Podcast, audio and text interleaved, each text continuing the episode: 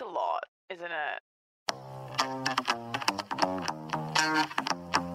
everyone, and welcome to another week of It's Lot with Abbie Chatfield. Now, I missed a week last week. I'm so sorry. I was having pretty bad anxiety. I was feeling really weird. I was overwhelmed. The podcast seemed like climbing Mount Everest, to be honest, getting my thoughts out using emotional energy. I'm sure you all understand. Um, I have another podcast coming out next week that I recorded last week. That's basically me just crying. So get ready for that. Um, it also has some election commentary. I have not forgotten about that. Don't you worry. I just thought I'd get this one out this week. Now, this week on It's a Lot, I have the amazing Kirsten Drysdale and Zoe Norton Lodge. Zoe Norton Lodge, Jesus Christ who are the hosts of Reputation Rehab. For those of you who haven't seen it, I was on Reputation Rehab. It's an ABC show. You can watch it on iView.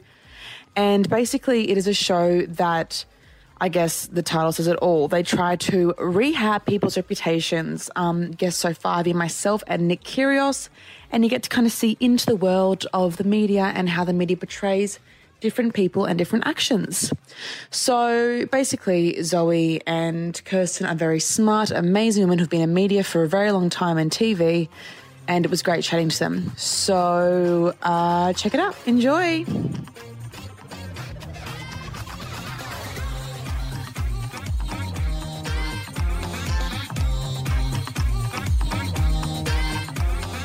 Hello, Zoe and Kirsten. You're here with me. I'm so excited. Finally, we organised it so we have an actual podcast being recorded. How are you? Hi, Abbie. nice to be actually on your podcast this time. Wow, the thrill of it all. I mean, the the monocle. We've got an episode, a mini episode coming out on Friday of this week after this episode drops, and you'll hear what actually happened then. But until then, it'll remain a mystery as to why we're laughing about it. Keep them guessing keep them guessing. Uh, so Zoe and Kirsten are the hosts and creators of Reputation Rehab, right? You're the creators. Well, we we the the the creators of the show are Melina Wicks and Sophie Braham, but we all kind of um, developed it together and produced it and wrote it together. So mm. they're they're the co-creators. So it really was they, it was their idea originally they burst the idea for the show and quite some time ago. This has been this show's been a long time in the making. Mm. yeah i saw zoe's post and it was like years of work. And i was like yeah. wow the effort babe. Oh the effort it's ridiculous. Who would work in television honestly it takes so long to get anything going like uh, it's so, so many people when they've interviewed us have asked us about you know, cancel culture. And we're like, babe, cancel culture didn't even exist when we had an idea for this show. Nobody said those words. So oh that's God. how old it is. We had we had no yep. children between us and now we have four from when we had this um started talking about the show. Are you serious? It's been that yeah. long. Yeah. Wow. So Reputation Rehab, I was on there. It was an amazing experience. We had so much fun filming it. I feel like we were just laughing all day and doing stupid shit all day, but also being also working. Um and can you explain the cue to this concept? Because you'll explain it better than I will. Um, sure. So yeah. you go, you go, Zoe. Oh, no, no, you go. Uh, well, reputation rehab, we basically take people who have, you know, tarnished reputations, who have really been copying outrage, a lot of heat, um, have a bad image for whatever reason, maybe real or imagined mistakes, and we try and look at them in a different way, and we try and get the audience to to look at them in a different way. So it can be anyone from like Abbie. I was on there. Yes, it was fun. Who we had a lot of fun with, and who we kind of showed in a new light by revealing the way villain edits work in reality TV. Or it could be someone like Nick Kyrgios, who was our first episode, the subject of our first episode, and he's got a kind of problematic image, but his was more sort of years in the making and for totally different reasons. But at the end of it, we want everyone to see the flesh and blood human being behind the headline and realize that maybe these people aren't so bad after all. Yes, the actual humans. You know, it's an amazing concept. And I felt like it really helped my redemption story. I got a lot of DMs being like, I knew it was bad, but I didn't realize it was that bad in The Bachelor. And I'm like, I've been telling you all this for a year and, and no one listens until you see it Well, I think I think that's right, and I think it's not just um, you can tell people all you want, but I think truly the for me the the my the highlight of it for me. Well, there were many highlights. One of them was definitely talking to your mum, but one of the highlights for me was the re-edit of the the end where we truly just actually took the footage and reconstituted it into the complete opposite of what happened and i think that people know that it's edited. Everyone we spoke to understood that they were watching entertainment, not watching like a cinema verite documentary. But it's not mm. until you truly see how malleable that footage is and how it can make you feel and think something completely different, have a completely different perception, that you truly understand how insane it is then to start um, trolling somebody for your understanding of their actions on a show like that. Yeah, totally. And I think as well, it's interesting that you only had the footage that was already edited, if that makes sense. You didn't have raw audio of the three months of filming. You didn't have raw audio of even like when the cameras weren't on and I had a mic on of saying certain things. Like you literally just took what was already there and reconfigured it. And it was just, and it was a positive outcome as well. But we'll talk more about this in a little bit. I always start off with asking my guests what's been a lot this week. This can be anything from like, you know, you have kids, a kid could do something weird. I don't know what kids do. Like, I don't know what they do, but something strange. Or it could be like, um, you know, you had an amazing a show be launched. I don't know. Which what's been a lot this week? Positive or negative or funny?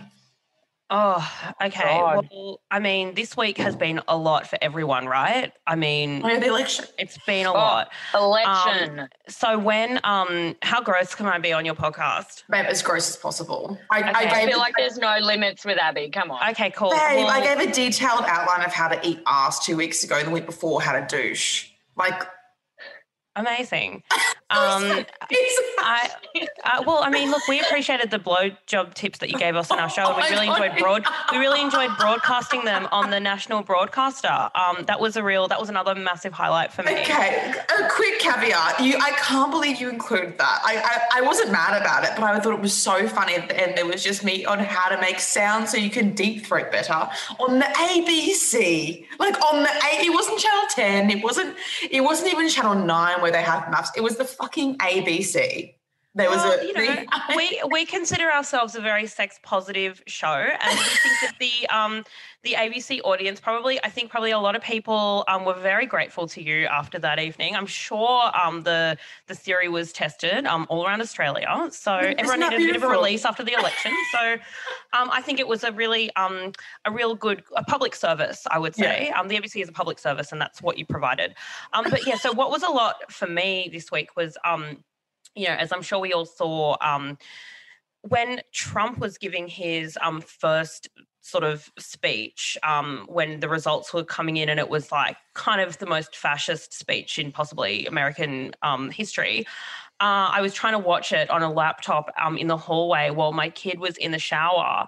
And um, he was like, Mom, Mom. I was like, watching this. And then I turned around and he'd just um, done a massive shit in the shower. And I was like, oh, Great.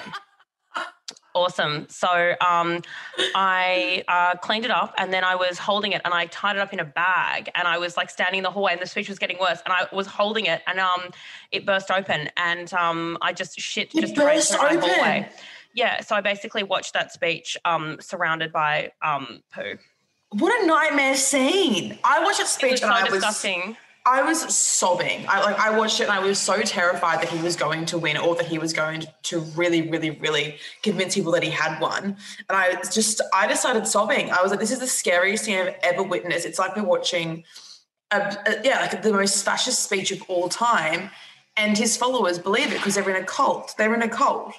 Um, but I can't imagine how much worse it would have been with shit through my hallway. It was like sort of um, living in a metaphor of what was happening. Do you know what I mean? It was really kind of perfect. You couldn't um, write it. Say it kind of sounds like it, it really fit the scenes, though. I yeah, think. It, it did. It did. It was sort of like the movie version of it, like the messed up movie version of it. Like that would happen to the you know woman watching it. Um, wow. Yeah, anyway, I, I, would I would describe that as a lot. I mean, it that is lot. certainly a lot. mm. Wow. Every couple of months, I get really clucky, and then something like that is told to mm. me, and I think, wow, so go and have kids yet. I don't think I could handle the poo yet. Mm. Just hold off. Just hold off until you really know you're ready to sit in feces and watch Trump give a speech, Abbie. That's when you know you're ready for kids. Kirsten, what about you? What's been a lot this week? Um. Wow. Okay. Well, mine's oh, mine's really awful. My a really good friend of mine, her mum died, Oh, um, which was really sad and really full on. Uh, the election was full on. Uh, I got sick. My mum got sick. My kids got sick. It's been a really full on week. It's been a lot of emotional highs and lows and physical um, perseverance. It's oh a my lot. God, you poor thing. Wow, you've got a lot to. I mean, wow, that seems really stressful. I mean, I feel as though the election really just made everyone's week a little bit more stressful. We all lost three days of our lives. I don't know about you, but I was sitting in front of CNN, Yes. just sitting there being like, and listening to them say the same thing over and over again, but hoping mm. Yes. that we would. And it got to a point where I was, I was sitting on the couch and I was just refreshing every like 10 minutes. And then I'd stopped Yeah. for a day. And then the one time I refreshed and Biden had won, I was like, I was like, like, because it was like three, it was like three and a half, what, four full fucking days of our lives It- wasted. yeah. And it was like, we all, the whole world had to pause, being like, are we going to have a fascist state in the US? Or are we going to be kind of okay and maybe have a chance of everything being normal? It was just like this heightened state of anxiety mm. for like four days. I and I like wh- when the first night I was like, I know I have to go to bed. I know I should go to bed, but I just can't tear myself away. And then when I finally teared myself away from the like looping coverage, I'm in bed and I'm like checking Twitter and I'm like, this is I know how unhealthy this is and I cannot help it. Yeah. I don't no. know about you, Kirsten, but like for me, um, it really changed my relationship with getting up in the middle of the night with a baby because I would be so angry to get up. I'm like, oh, I don't want to get up, and then be like, oh, but I can check what's happening in Arizona. exactly. Oh, something yeah. What's the count Oh, in Georgia? What's There's the count in 400 more votes somewhere. Oh my gosh. Oh my god! Speaking of babies, actually, the first listener question is about babies. So I get a lot of questions about like being a mom and being married. I'm like, I have no idea. Like, I think I've I mean, held why like, are these people? No offense to your listeners, but why the fuck are these people asking you this question? I literally am like, well, I You're think like the least married p- person. You have no children. I know. I'm like single as fuck. I have no kids. I don't even think I know a baby. Like, like I'm like, I don't know. Like, I think I know like one, but it's growing up.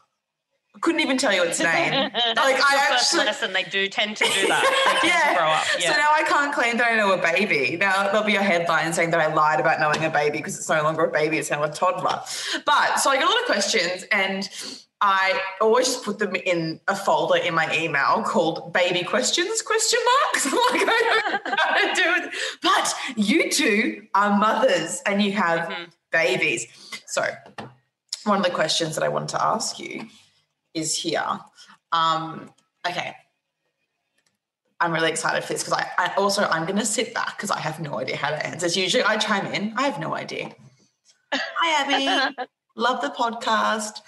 I've recently become a new mum, yay! But I'm struggling with having self identity. I feel like my body is just a utility for the baby. My husband helps out where he can. Okay. But uh, a lot of the responsibility falls on me. I don't get a chance to do anything purely selfishly for me. I was wondering if you have any tips on getting back into feeling like myself. I mean, I don't, but do you? Um, th- is this her first baby? It sounds like it. Yeah, she said she's It- a new mum. I mean, I like sorry to be a bit of a Debbie Downer, but she's probably not going to feel like herself for quite some time. But the good news is she will feel like herself again. It's just it's really really hard in those early months, and and like she said something about she feels like her body. What'd she say? Her body is her just body like is a a utility. utility. Yeah. Mm. Yeah, man. If she's breastfeeding, she's going to feel like that for a while, and but it it passes. And this is I don't know Zoe if you feel the same way, but I felt like because we've both had two babies each Mhm. that feeling is easier the second time around because you know it passes. It you know you're going to get through that time. It because the first time it Mm. happens you're like oh my god is this my life forever? Will i ever be Mm. myself again?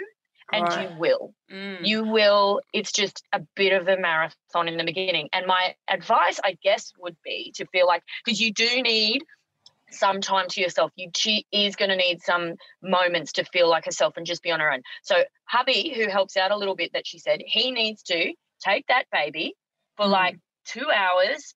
If however long the baby can go without boob, if it's on the boob or whatever, and if it can have a bottle, all the better. Um, and she needs to go and like seriously just go and get a massage or go and get a bloody blow dry or go mm. and just do something where she is on her own and she can't hear the baby crying because mm. that's one thing that like sometimes like someone will take the baby and put it in another room and try and give you a break but if you can hear the baby crying you can't relax you just bloody can't like mm. so that's I, I, I that's what got me through was just at least like once a week or once every couple of weeks being able to do something like that for myself where you're physically away from the baby mm. does that sound yeah. too harsh do I sound no, like a mean mum? No, no, no. I no. think that's um, no. I think that's really good. I totally agree with you, Kirsten. I think that's such a good like mantra to remember is that this too shall pass, and everything feels longer when you don't know how long it's going to last. But the thing with babies is everything is kind of over in a flash and it really doesn't feel like it at the time. But even even good faces even like like my kids will say like the cutest weird way you know phrase like at the moment my kid he says he instead of saying well i never he says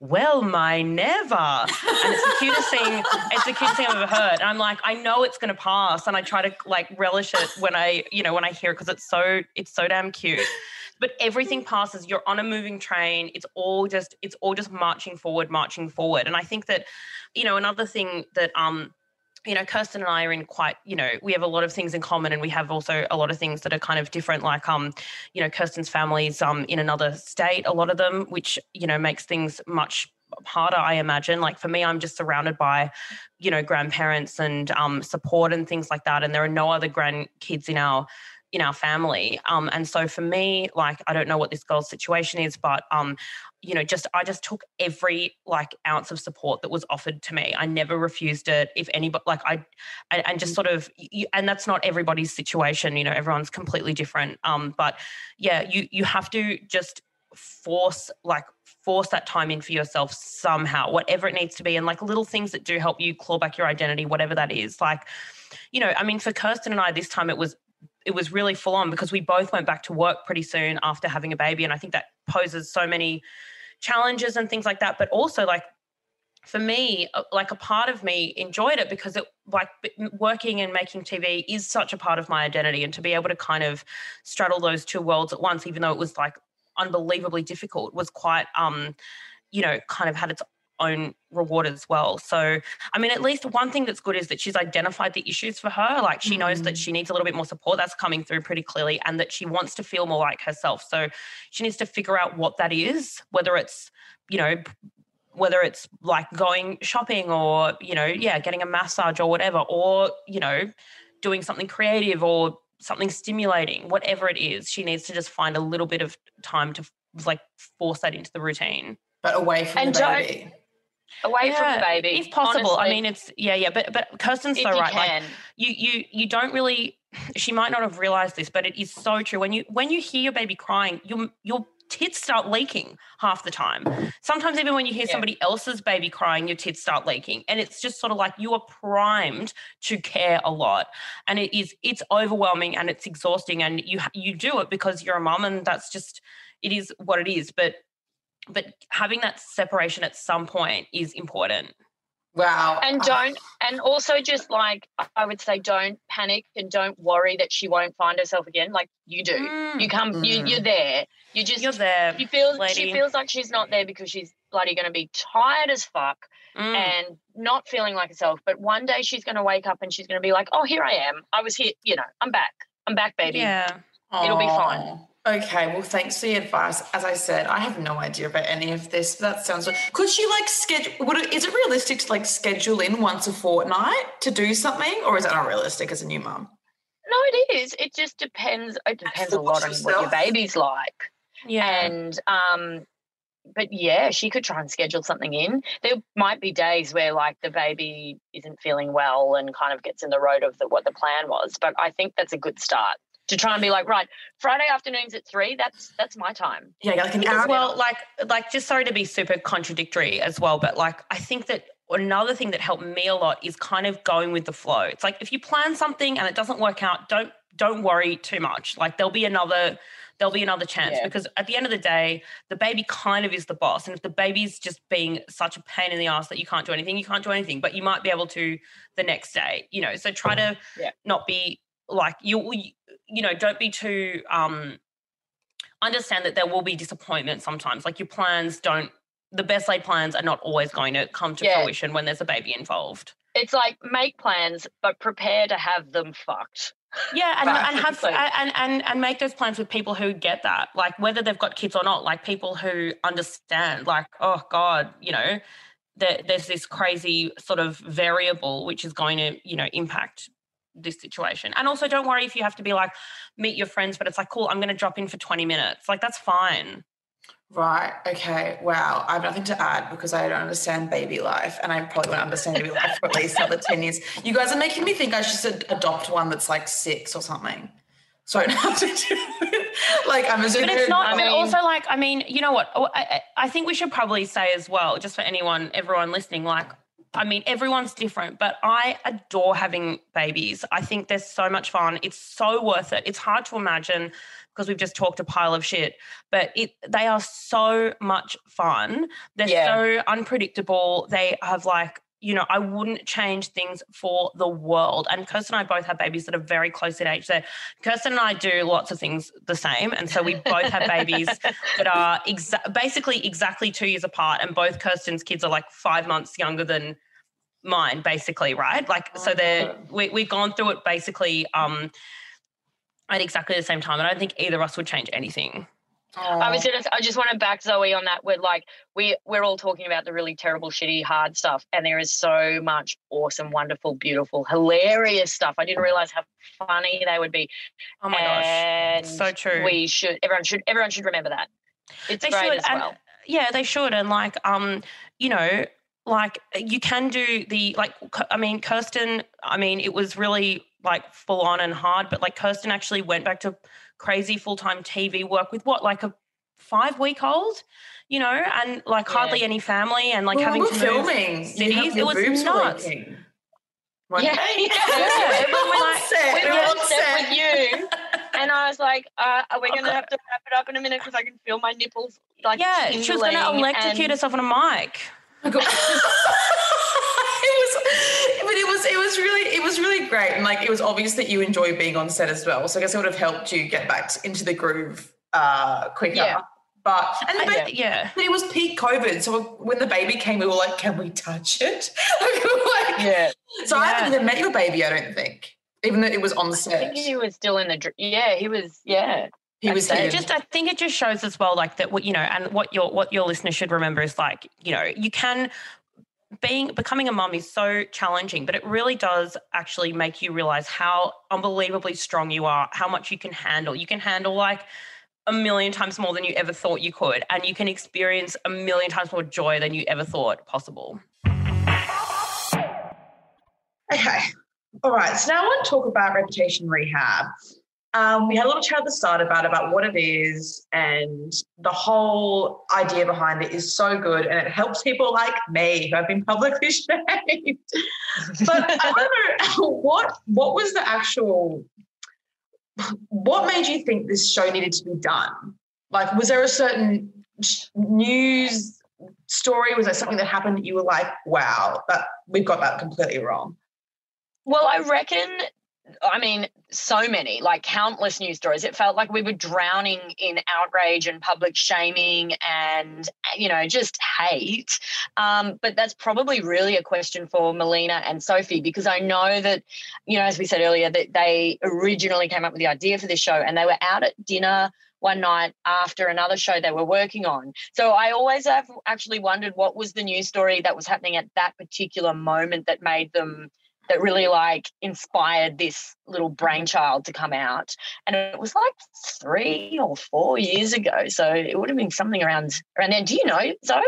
I don't know what the actual um, story was, but I think that they um, recognized certainly what what appealed to me so much about the show when they when they pitched it to us was that like it just became kind of apparent that like there, there was this huge movement about um, you know like about calling calling people out like call out culture i suppose people used to call it at some point um, and I think that it became pretty apparent to me that there was like kind of one blunt instrument that was wielded for everyone. And some people truly had done terrible things, and that's absolutely fine, and they should be called out. And that's that's you know people power, and that's really cool.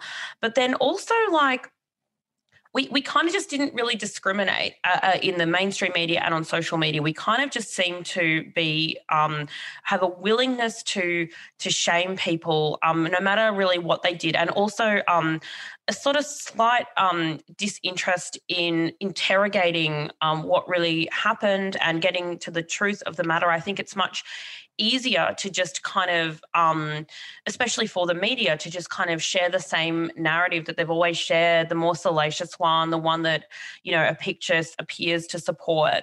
Um, so I think that it was just kind of because we're in the media it's interesting because this the, the kind of show the show is kind of a critique of the media in in many ways and we're kind of a part of a part of that industry and i think to sort of come from within the industry and to approach these people such as yourself in a, in a different way like ask different questions give people a true opportunity to um, discuss the difference between the way the media has portrayed them and how they identify themselves has been just a really fun and fascinating thing to do. And what I think has been so interesting is, you know, um, so far a couple of episodes have gone to air, and there seems to be uniformly people are very, very willing to to to listen to another perspective and to give people a second chance. And that's been a really wonderful thing to realize that the the the audience the viewers the readers they're not they're not monsters and they're not um you know just hook line and sinker swallowing a media narrative. They're very open to hearing another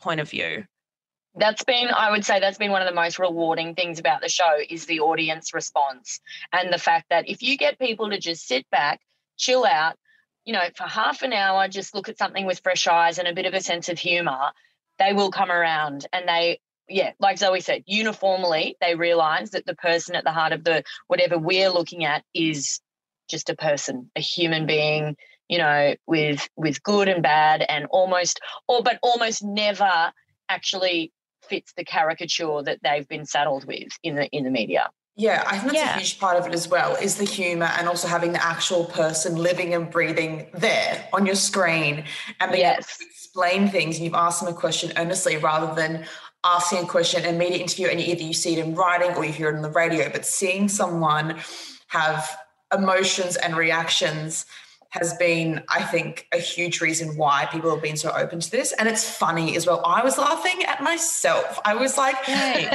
my mum, my mum was like, God, we're funny. And I was like, we are funny, mum. God, we're good.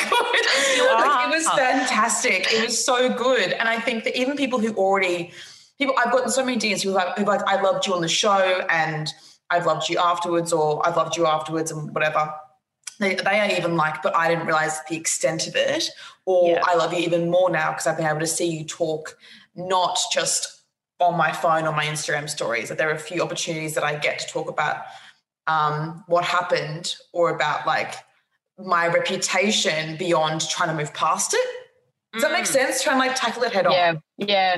It's. In, yeah. I wanted to ask you, Abbie, because um, we did an interview the other day, and um, it was leveled at us, like because uh, they just watched your episode, mm. and it was before it had gone to air, and they kind of um, leveled at us. You know, did we feel bad about taking on the role of like that evil producer when we had to edit you? Because obviously, um, you know, anyone who's seen the show knows it's not our show too is a is an edited produced show. It's it's something that we you know it's not like just we roll the cameras and just it just air half, a half an hour straight interview. We wanted to make it mm. fun and interesting and and all that sort of stuff. But i was wondering um you know what made you decide to to trust us? And did you worry at all that we were going to fuck you? No because i've been fucked so many times everyone's like, I have had that question a lot actually, even with my friends. They're like, why did you even like trust go on another edited show? Even with BIP and then with this, like whenever I appear in TV, people are like, why would you trust them? And I'm like, well, I already got completely fucked by The Bachelor. So how much worse can it get? But um, I don't know why I trusted you guys. I just did it. I don't know. I'm just still naive. I'm just still stupid. And I still just think, um, you know, I, I think I saw it as a chance to maybe get out to like the mainstream because my Instagram Mm. following like loves me. My podcast listeners, they're they're so lovely and they're so un, like they understand now what happened.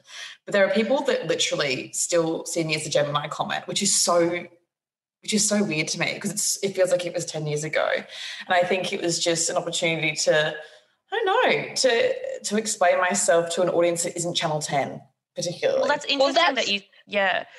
Um, I was just going to say quickly, it's interesting you said that because um, I've been speaking to a lot of people in my family who, like, no offense, but fucking would never watch The Bachelor. Like, as in, you know, my didn't watch The father-in-law, my father-in-law, my my brothers-in-law, people like that, and who who were just like loved the episode, loved you, were so blown away by what happened, and I think that was something that was really important to us too because our show straddles so many topic areas, and the idea is to like you know, we want to show people who already knew you something else, but we also think we really wanted to make the show interesting to to anyone who's interested in public shaming in general. So, Mhm. um, yeah, I hope we did that.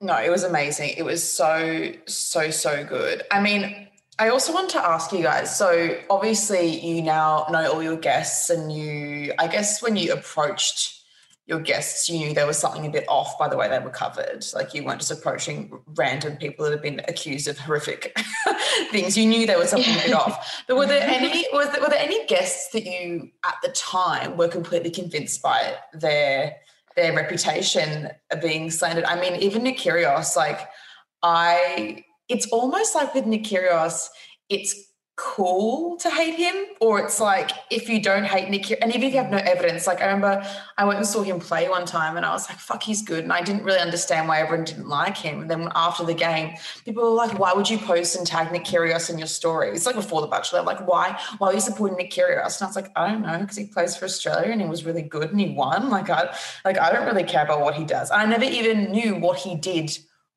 wrong. Oh right. shit! One sec. Sorry, someone just called me and it just started to done. Let me do a new one. Let me do a new one. Thank God it was mine because I can just re-record that.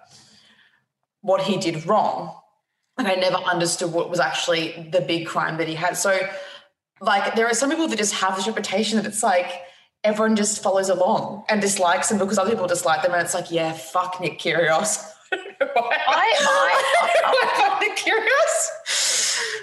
I will I will put my hand up and admit to having just completely followed the Nick Kyrgios sucks narrative Mm. because I had never spent more than three seconds thinking about it. And it was actually Melina, who one of the other girls who makes the show, show creator, who was like, I think we should do Nick Kyrgios because she's a massive tennis fan. So she's been following it, you know, she like, and so it was only after we actually, I was like, oh yeah, Nick Kyrgios, yeah, he's bad, isn't he?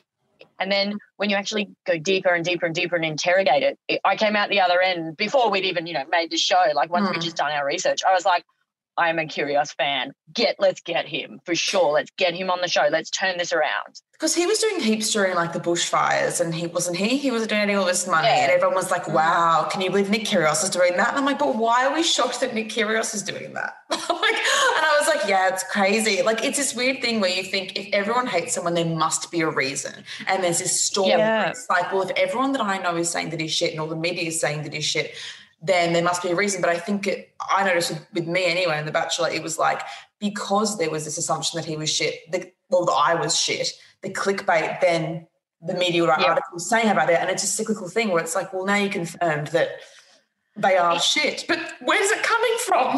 well, it's so it's so interesting because even if you actually bought the narrative about Nick Kyrgios, which was essentially that he was a kind of a brat, you know, he would have tantrums on the court, he wouldn't put in enough effort, he could be doing a lot better if he tried, he swore, all that sort of stuff. Even if you kind of bought that narrative, which we I think pretty successfully unpicked, or at least kind of showed that a lot of that behavior was either exaggerated or pretty commonplace in in tennis. But even if you even if you still believed all that stuff, it's interesting that you'd then be surprised that somebody would be res- that that same person would be responsible about COVID or would be interested in raising money for bushfires because there's no reason why all those things can't exist in one complex person. But what we do is we dehumanize people in in public life and we we really distill them down to a few really digestible, you know, characteristics like sort of you know Devon like pre masticated meat, and we just were like this is yeah spam we have like this spam version of you and it's like no one is like that and nobody nobody um in society would would want for the worst thing they ever did to be the the one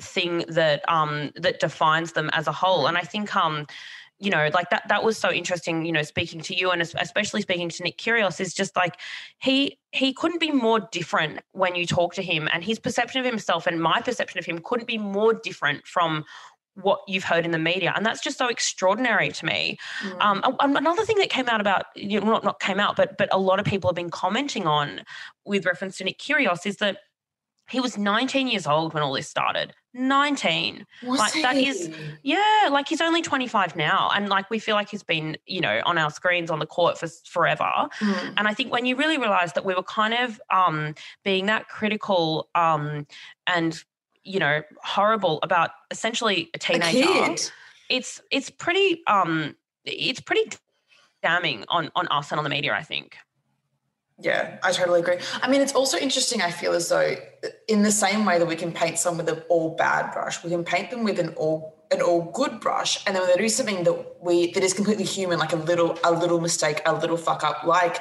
if we're using Nick as an example, like a, a passionate outburst on the court, then we say you're supposed to be on this pedestal, you're supposed to be perfect, therefore you're all bad now. It's like there's this binary. There isn't just oh we're all just people. I mean, I can guarantee. Yeah um, someone who works on uh, Bachelor who was a minder. So they like take care of all the people and their job kind of is just like minding different people on different reality shows. Um, she said to me, she's like, all my friends always ask me if celebrities are nice or if people on reality TV are nice. Like if Osher, everyone always is Osher Günsberg nice? And it's like, well, yeah, he's a nice guy, but that doesn't mean he has to be overly nice to me all the time. Like my in, one interact, just because you might you want to hear from me. Oh yeah, one time I said hi to him and he didn't say hi back. That's what you want to hear. That's what you're asking for, right? Because then you can say, well, he's a bad guy and it's all fake. But in fact, I think we forget that people who are in the public eye, particularly in Australia, are just normal people. No one's really like a huge mega celebrity in Australia. Like everyone's just in the media a lot or has their own show or does all these different things and they're just normal people. And I think we're try- either trying to find something to like to paint them with this brush of like, well, they're going to be us. Like, I get scared that if I'm even remotely rude to someone, a fan that I meet, that they're going to be like, confirmed she's an asshole. And it's like, maybe mm. I'm just super drunk and I can't get the words out. Not that's happened, but I get terrified that I'm going to like meet someone and they're going to yep. be like, they were all right about her. She didn't, she didn't let me get a photo with her. Therefore, she's an asshole. And it's like, sometimes people just, like have an off day, you know? Yep. Yep. Yeah.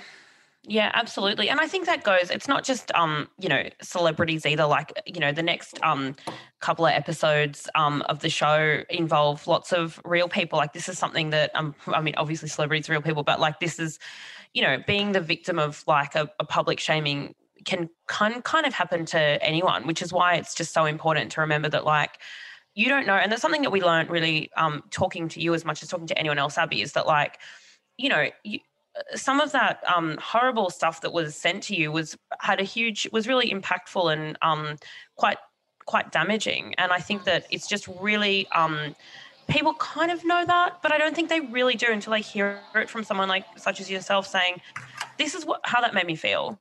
This mm-hmm. is what that did to me." Um, because we all need to be a little bit responsible for our actions. Yeah, no, I, I, that's the thing. People understand that. I mean, I literally just then we had to pause a Zoom call because there's a gardener out the back, and even just then, I um, got a message saying, "Have you ever thought about killing yourself?" Are you serious? yeah, like it happens every day still. Yeah, and he was like, "Have you ever thought about just ending it all?" Yeah, babe, I have. That's why I'm on antidepressants. Um, oh so my like, god, it's like still disgusting, Abbie. I, yeah. like, it makes it breaks my heart. Like it's just like people just really need to stop doing that sort of stuff. It's really, it's really terrible. It's yeah. so terrible. Why yeah. would you? Why would you send something like that to somebody? Oh, because because you have because you need to project it. And the thing is, you can understand like that. That psychologist you had on, he was wonderful, and the, the the the projection thing and being like you feel bad about yourself, and you know that logically, but it's still like I think your brain can't separate that when you see those words sent to you, being like you should kill yourself. Yeah. Um, yeah. yeah but you know, we can enough about me. It's when it's enough, Jesus Christ. Um, but do you have any guests? I mean, I don't even know who else you guys have on. There's so many more episodes to come. Um, were any of the guests super surprising to you? Like they were like way more personal, way more chill, or or were they a bit of an asshole? Like, did any of the guests surprise you in any way? And who was your favorite besides No. me? No one was an asshole. I don't think.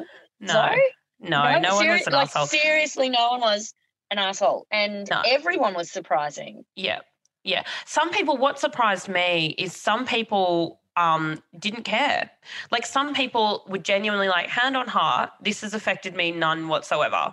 And I believe them. And I think that's really interesting too, that because, and not because it means they're like tough or anything. To be honest, a lot of the time it's because they're older and they're not on social media. So they're not really like necessarily engaging with it on the same level that um that other people are. But I would say everyone surprised me. And I think part of the reason everyone surprised me was because inherent in the premise of the show is a, a true belief that there is a disconnect between the way someone's perceived and who they really are. And we didn't know who anyone really was, Abbie. We didn't know who you really were until we spoke to mm. you because you you don't and, and so we just wanted to kind of give everybody it's like we got got the opportunity to speak to all these people. We wanted the audience to feel like they got the opportunity to, to see them as well. So I, I honestly, hand on heart, every single person we spoke to surprised us, I think.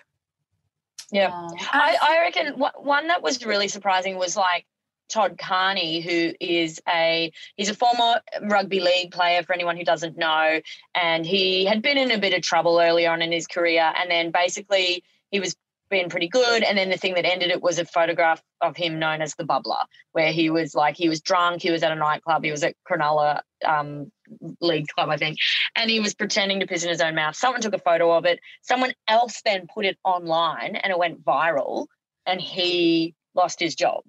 And we're like, we and Zoe and I were like, it's so outrageous. Like we're so mad that like that could end your career. And he was like, ah, I've moved on. It's fine. Like he, even though he yeah, like the, I was surprised by how well he dealt with all of that, even though it felt so unfair. It, it felt like, and I don't know if he has or not, but it seemed like he had been through some really good therapy and had an amazing outlook on life. He was just so zen about this really shitty thing that had happened to him. He he was quite philosophical as well because Yeah. um because he had actually um so th- like Kirsten says that that one indiscretion is what is what actually got him fired um from the Cronulla Sharks. However, before he was even hired by the Cronulla Sharks in the first place, when he was when he was playing for other teams, he had a series of um of other um indiscretions that were a little bit more um serious um They and were more serious and they were more his fault. and they were more his fault. And he and he, I think, um, the impression I got um, talking to him is that he kind of was able to look at the whole situation philosophically and kind of be like, well, you know, maybe one of these that that kind of really embarrassing, stupid one is the one that ended my career, but like, you know, it could have been one of these other ones that would have been maybe slightly more um Yeah. justified or or something like that. So yeah he was he was really interesting. And also just to see like he's you know getting on with his life got a got a cool completely different job now and just kind of doing his doing his thing and so it, he was a really great example of how like because this was a was it 2014 Kirst? Yeah. so yeah, this the was, bubble you know, happened this- in 2014. It's yeah so it was, it was. Bubble. yeah, six, yeah the bubbler it was, Bubble um, was it was 2014. Yeah, that was Yeah. that was a bubble year of the bubbler. and like you know because because like i will hand on heart admit that um you know i'm if there was photographic evidence of some of the stuff i've done in my damn time i'm sure i would not be hosting a show on the national broadcaster right now. Yeah, Yeah, can guarantee. like no question. Like i'll admit that. Um and i think that and you know what he was probably pretty dumb but like pretty unlucky um as well. Why do you think the media? Obviously, a story of something really negative goes much further than something of even something the most amazing thing in the world could happen. Like, even like let's take for example Celeste Barber raising fifty million dollars for it was fifty, and then at the end it ended up being this news story about how she planned all along to make it a fuck up. Like she genuinely thought she was going to raise thirty grand and just donate it, and it was going to be all done. And she ended up raising way more. She's an amazing, amazing thing. And the thing that people remember from that, the thing that was, I'm assuming, got more media coverage was the the quote unquote mistakes made, but it was just kind of technicalities and the confusion of a Facebook thing. And it was, why do you think there is such a focus on all the negative aspects in the medium of negative things that happen.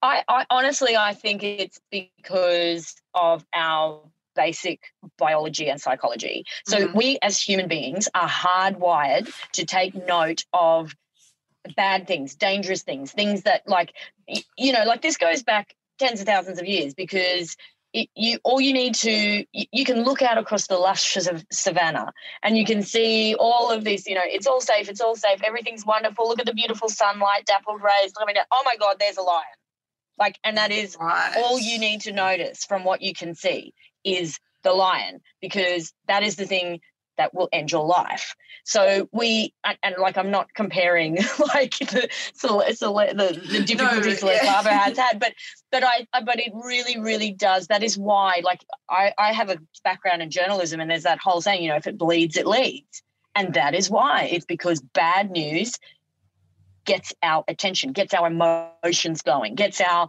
you know, that is what we focus on. And we, as news consumers, as media consumers, we actually need to be aware of that and try and overcome that innate bias that we have and just remember that that's our like survival mechanism and there's no lion coming to eat us and let's try and focus on the good things good things Yeah.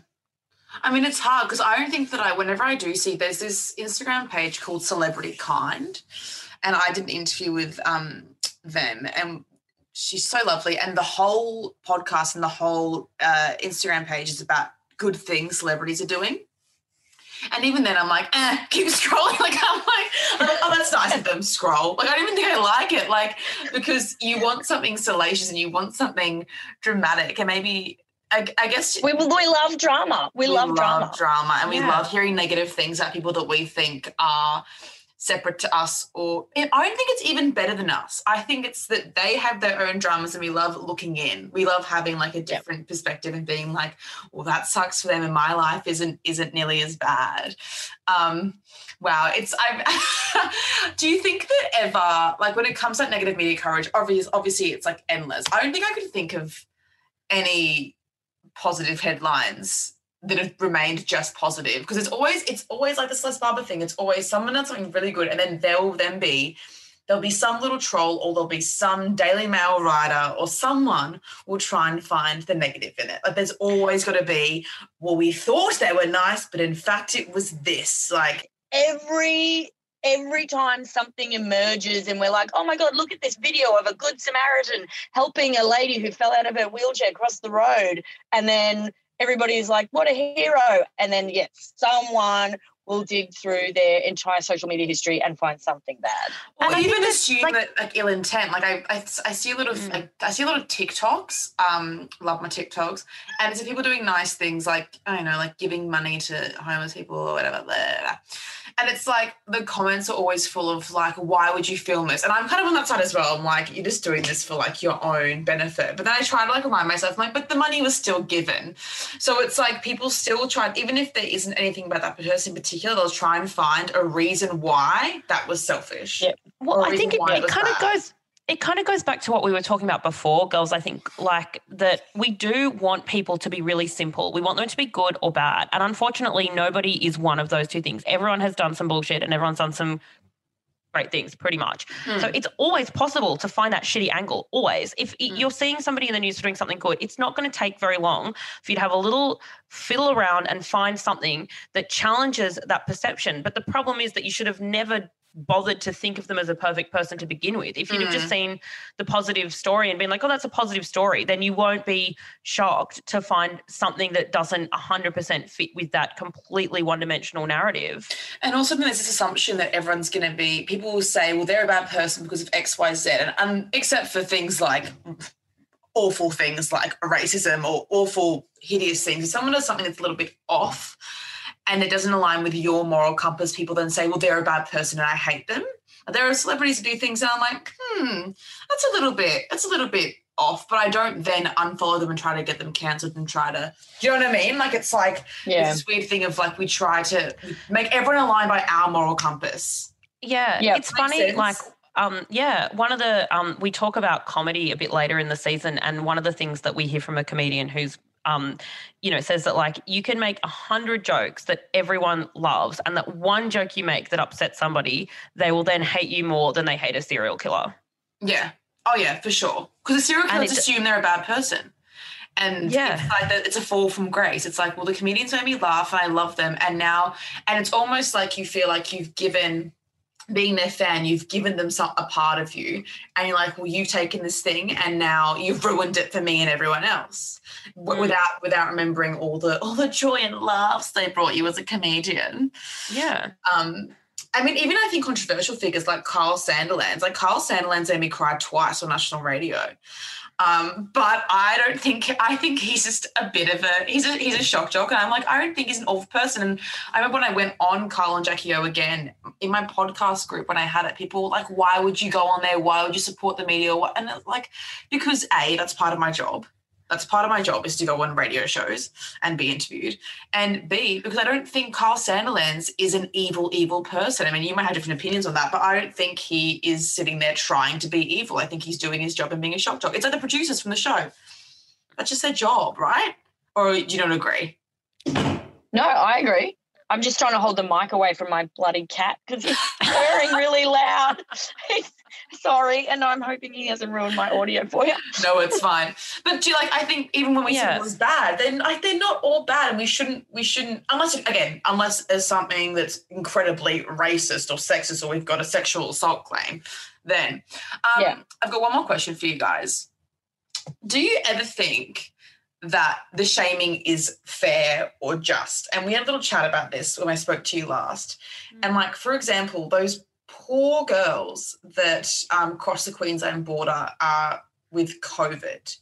And they were, how old were they? They were like 19 or something. And they, They were women young. of colour. They were young. Yeah. They were young Yeah. women of color who were from um, an area in Brisbane. I think that wasn't uh, it wasn't a wealthy area of Brisbane. I'm not sure where exactly they were from, but it was so clear that they were an easy target. They were on the front of the Courier Mail, which is a Brisbane newspaper for those of you who don't know.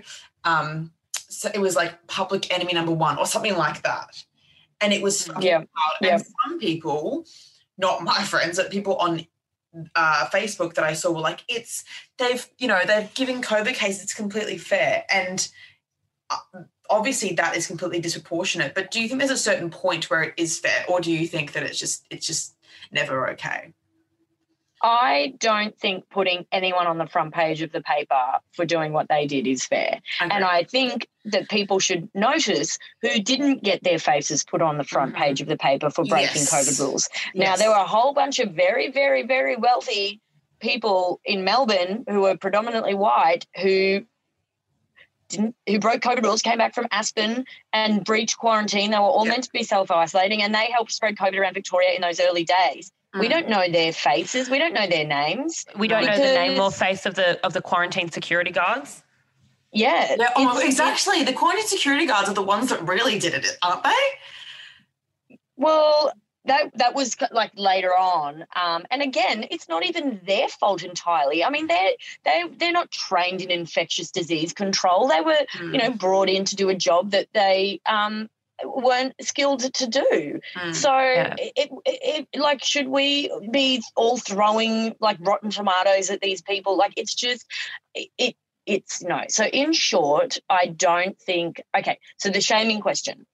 I think there is in a situation like the pandemic where we need everybody to behave in a certain way and for the good of all of us like we need people to keep their distance we need people to wear masks we so there's a certain amount of sort of i would say peer pressure rather than shaming which serves a good purpose Mm. um, i don't think that shaming people who aren't following the rules properly is going to change their behavior in the, in a good way though Mhm. Yeah, I agree. And we speak to a psychologist in our COVID um, episode about this very thing. And he um, points out that one thing that I think we both found really interesting is the difference between um, guilt and shame, and how guilt, like feeling bad about your own behavior, can actually really compel you to change that behavior. Whereas shame is a much less helpful tool. It's just about humiliation and making somebody feel like shit. And it doesn't actually necessarily have a really particularly positive impact on um, their behavior. So I think we're not saying that like necessarily there's absolutely no role for shame at all. Like certainly if people have done something really terrible, there's there's they should be shamed. But um, in the instance you're talking about, it's just it's kind of ridiculous. And I think also it just sort of doesn't acknowledge the fact that we're all in this together. We're all figuring out this pandemic. It's been really like the craziest year of anyone's lives, and just give random young children a break for God's sake. And the deed was done, didn't stop them from doing it. It was already done. There was only to name them Yep. with their faces. Yep. Yeah, When terrible. other people did not have to endure that. And I think that also comes from like, I guess, power structure and that they knew that those young women didn't have the resources and wouldn't fight back with lawsuits or defamation suits. Whereas Yep. the wealthy, predominantly white people who've been in Aspen from Melbourne would, would have some sort of power, societal power. Yep. And it's like we're Yep. kicking people while they're down. I mean, those girls, it had already been done. What was the use of that? What was the, the point? It's not- the and point it's- wasn't we're going to shame all of you because they weren't going to shame all of us. They wouldn't shame all No. of us. Exactly. And also, what we're saying is we're not saying don't hold people to account for their actions. Of course, Mm. those girls should have faced consequences for breaking the rules in the way they did, but they should just face those consequences the same way any other citizen faced the consequences legally with fines, going whatever it is. That's why we have a justice system. Mhm. And I Mhm. just don't think, yeah, that broadcasting their faces to the rest of the nation was in any way justified. No, it wasn't. Well, we're out of time and I was second Zoom recording. So I'd love you talking about this. But thank you so much for coming on. Can you tell everyone where to watch Reputation Rehab and um, also your Instagram handles? Yeah, it's Wednesday nights on the ABC at 9.05 p.m. We're right after Gruen. So you Um, watch or Gruen like- first. you know, if any of your um uh, your Or on iView. listeners aren't 112, they might watch it on iView whenever the fuck they want, and um they can watch your episode now. They can watch. There's plenty of episodes up there. Um, and um yeah, please do watch it. Um, because um and if you haven't seen Abbie's episode, which I suspect you have, but if you haven't, please watch it because you already love her, but you'll love her even more. Yeah, crazy. And Um, our oh. Instagram handles, what are they? Mine's like, I had to set one, I had to set a public one up and I'm not very good at keeping it updated, but it's it's KD Graham with like three M's on Graham. yes. It's a bit, it's a bit lame. Sorry guys, but I didn't want to put my personal one public. So there you go. Um, cool. Well, I've got no, I've got no shame. My personal one is um is public. Um, it's just got heaps of pictures of my kids on it, and it's um it's just um at Zoe Norton Lodge. And they'll be linked in the bio. Thanks so much for coming on, guys. Thank oh, thanks you, for Abbie. having us, Thanks, legend. Thanks Bye. for coming on our show. I know, worries. Yeah. My reputation. Hey, You're any welcome. day. Yeah.